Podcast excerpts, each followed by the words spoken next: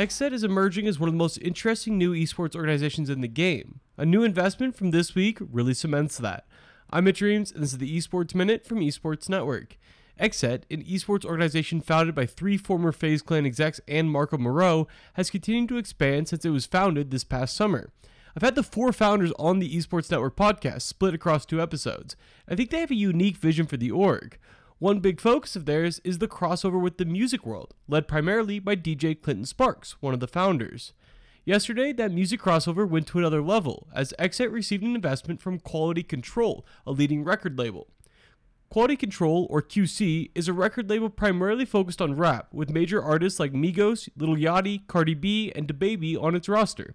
We've seen a lot more artists get involved with esports in the past years. Drake is an investor in 100 Thieves, ReKTGlobal has quite a few DJs as investors, and NRG has Jennifer Lopez through her connection with A Rod, among other celebrities.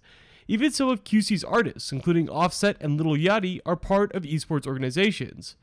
As esports organizations continue to focus on becoming hubs of digital culture, musicians and record labels have another benefit to org specifically.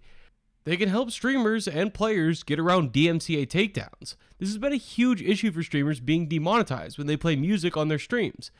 Theoretically, by partnering with this record label, XSET could prevent that from happening by having its streamers play music from their artists. It's an interesting space to watch, as DMCA's basically cut a large part of Twitch off from the top music out there, and it's felt a little quieter ever since they began happening. That's all for this episode of the Esports Minute. As always, I'll be back on Monday with the top esports story of the day in just a few minutes.